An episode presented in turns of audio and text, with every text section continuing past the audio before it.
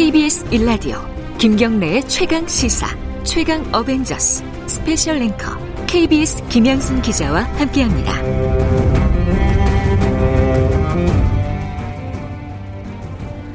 네, 김경래의 최강 시사 여름 특집 최강 어벤져스 오늘은 저 김양순의 진행으로 듣고 계십니다. 네, 고위공직자 범죄수사처 즉 공수처 설치를 위한 후속 법안 어제 국회 본회의를 통과했죠. 이렇게 되면 야당의 동의 없이도 국회의장 직권으로 공수처장 후보를 선출할 수 있게 되는 건데요.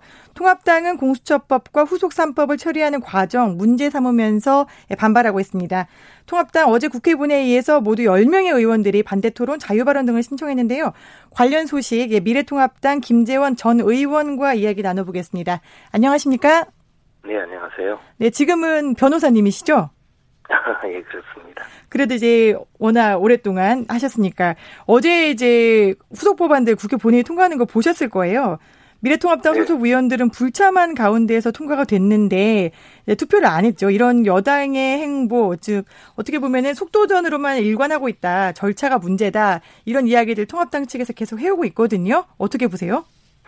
그렇죠. 이제 아무리 그 국회에서 마지막 표결은 다수결에 의한다 하더라도 어, 국민 중에서 다수파가 있고 소수파가 있으면 소수파의 의견을 반영을 해서 국정을 운영해야 되는데 현재 경우에는 총선에서 49%를 얻은 그 여당의 모든 의사를 그대로 국민 전체의 의사 즉 100%로 반영하고 어, 한 번의 대화와 토론을 통해서 협상을 해서 그 의견을 반영하는 절차 없이 일방 통행으로 진행하기 때문에 결국 이게 독재라는 말이 나오는 것이죠.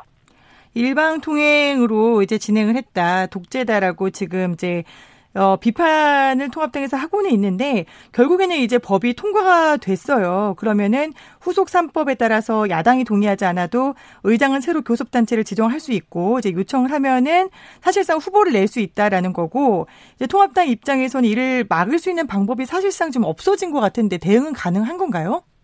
그런데 이제 모법이 어, 대통령이 소속된 교섭단체에서 그 후보 추천위원 두 명을 선정하고 그 외의 다른 교섭단체에서 두 명을 선정하도록 그렇게 규정이 되어 있거든요. 어, 그렇기 때문에 어, 그 시행령 개정만으로는 그 곧바로 그저 공수처장 후보 추천위원회를 구성하기는 조금 쉽지 않을 겁니다. 모법에 되어 있기 때문에 이 시행령을 이제 다른 교섭단체를 지정을 하도록 되어 있다 하더라도 이게 가능은 하지만 그래도 쉽지는 않다 이렇게 보시는 거죠? 아니 이제 그 지금 교섭단체가 두 개밖에 없거든요. 그리고 그렇죠. 대통령이 소속된 교섭단체에서 두 명을 선정하면 나머지 다른 교섭단체에서 두 명을 선정하려면 그 미래통합당밖에 없거든요. 그래서 이제 어 현재의 시행령은 국회의장이 교섭단체에 어 그 그 후보 추천위원 선정을 요청하고 기간을 정해서 그 선정을 하라는 것이지 그 이상의 조치를 할 수 있는 권한은 아직 주지 않은 것 같습니다.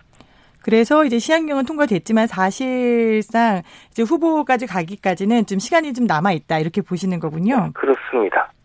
그런데 이제 통합당은 이제 이런 법안들을 막는 방법으로 본회의에서의 어떤 발언, 물론 이제 필리버스는 아니지만 반대 토론, 자유 발언 이런 것들을 신청을 했거든요. 근데 오늘 아침에 언론 보도가 나온 걸 보면은 이제 어제 워낙 많은 법이 통과가 돼서 그런지는 몰라도 공수처 관련해서 미래통합당의 목소리가 이랬다라는 건 잘 보이진 않더라고요. 이 전략이 먹힌 걸까요? 지금 할수 있는 방법이 국회 반대 토론을 통해서 그 국민에게 알리는 방법인데 사실상 이제 언론에서 관심을 가질 만큼의 그런 이야기가 나오지 않은 것 같고 또 이미 뭐 공수처의 그 문제점에 대해서 워낙 많은 이야기가 있었기 때문에 아마 다루지 않은 것이 아닌가 생각합니다. 국민들이 그 주목을 받고 또그 어, 지금 통과된 공수처 후속법에 대해서 문제의식을 갖기에는 좀 어, 역부족이 아니었나 생각합니다. 어제의 이제 어떤 행태는 좀 역부족이었다라는 건데 이게 사실 이제 의원님 계실 때 장외 강경 투쟁에 나섰던 통합당의 모습하고는 좀 달라요.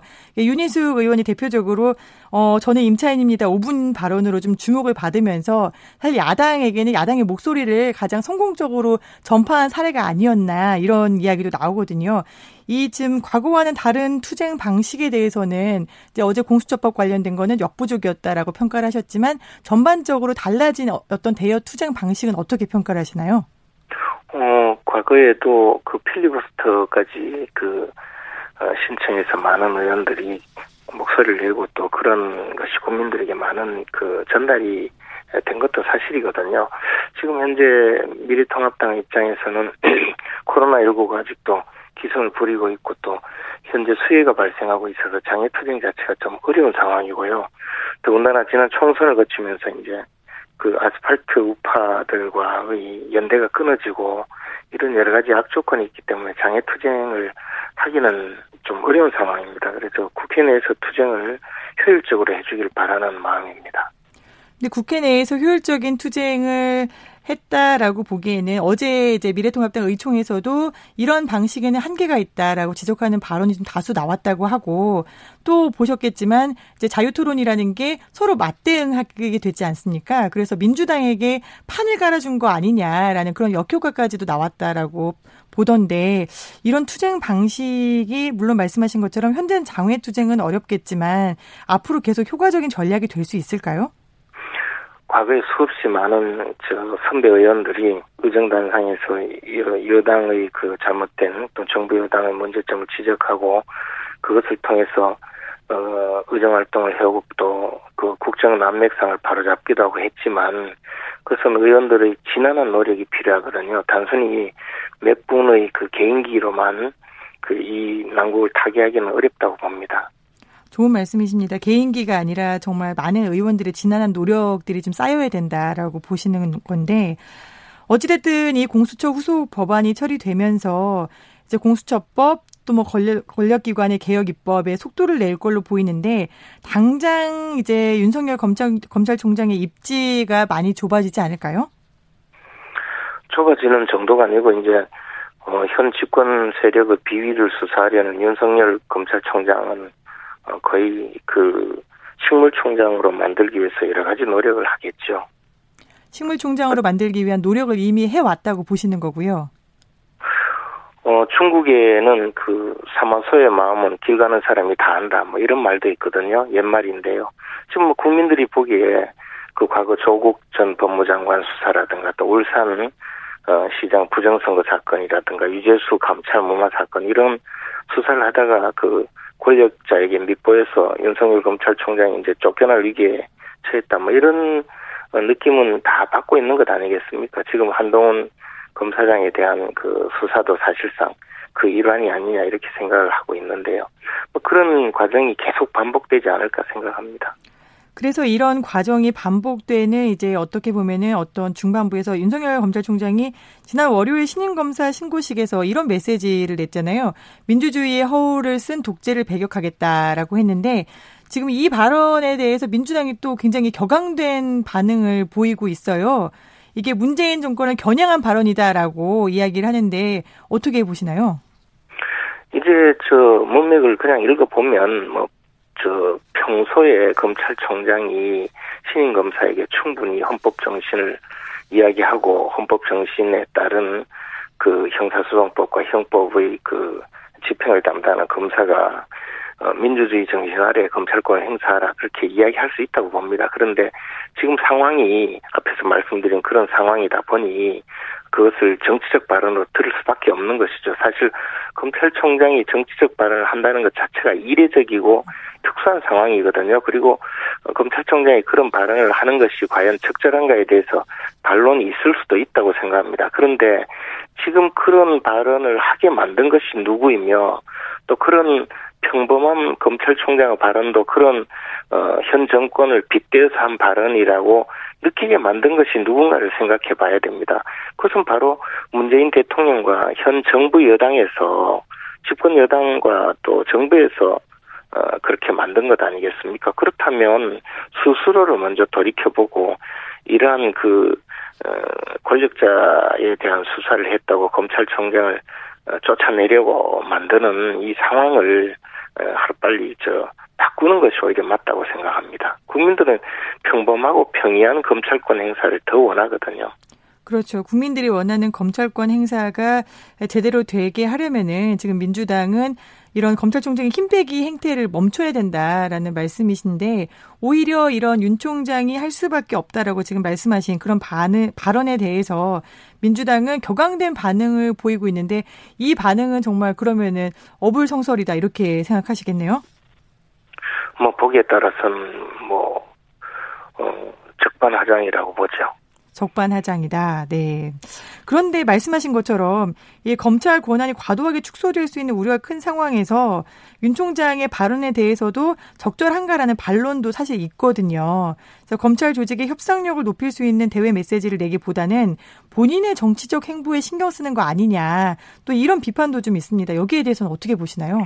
뭐 일단 검찰청장 본인이 정치하지 않는다는 저 입장이고 또 그, 그 검찰총장의 평범한 이야기를, 어, 저 민주주의의 그 어떤 정, 에, 공화국의 그 이념, 기본적인 이념과 대한민국 헌법 정신을 이야기한 것인데 그것을 그렇게 받아들이고, 어, 검찰총장이 정치 행위를 하는 것으로 받아들이니 상황이 잘못된 것이지, 어, 검찰총장이 그렇다고 해서 현재 어, 우리 검찰권을 과도하게 축소하려고 한다. 나는 반대한다. 이런 이야기를 신임 검사들 앞에서 하는 것 자체가 잘못된 것이죠. 그래서 하지 않은 것 아니겠습니까? 그렇군요. 그런데 이제 본인은 정치를 하지 않는다라는 얘기를 윤석열 총장은 하고 있지만 보면 어제 또 김종인 대표는 윤석열 총장을 대선 후보급으로 만나겠느냐라는 질문에 대해서 이건 본인의 의사에 달렸다라고 또 이렇게 여지를 두는 발언을 했단 말이죠. 이런 걸 보면 이제 미래통합당 층에서는 대선 후보급으로 사실 생각을 하고 있는 건 아닌가 이런 의문도 좀 듭니다. 현실적으로 현실적으로 그 그 윤석열 검찰총장에 대해서 대선 후보급으로 이미 언론에서 다루면서 여론조사까지 계속 그 어, 벌이고 있지 않습니까? 그러다 보니까 야당 입장에서 어떤 그 정치인이든 야당의 입장에서는 어, 그 지평을 넓히려는 그런 의지 표현이 아닌가 생각합니다. 어쨌든 검찰총장이 당장 그 야권의 대선 후보로 거론되는 현상 자체가 그렇게 정상적인 것은 아니고 이런 비정상적인 상황을 만든 것은 바로 문재인 대통령과 현 집권 세력이 아닌가 생각합니다. 그럼에도 야당은 지평을 넓히기 위한 그런 작업의 일환이다라고 볼 수 있다라고 보시는 거고요. 지금 그렇죠. 네 밖에 계시면서 이제 고언도 많이 해주시고 사실 내부에 계실 때도 어떤 황교안 전 대표의 리더십이나 아니면은 어떤 운영 방향에 대해서도 야당의 투쟁 방향에 대해서도 고언을 많이 해주셨었는데 어 이제 부동산 관련법 또 공수처 후속 법안 처리처럼 법안 통과는 이루어졌지만 사실 이제 시작이라고 보이거든요. 통합당이 앞으로 어떤 모습을 보여야 된다라고 보시는지.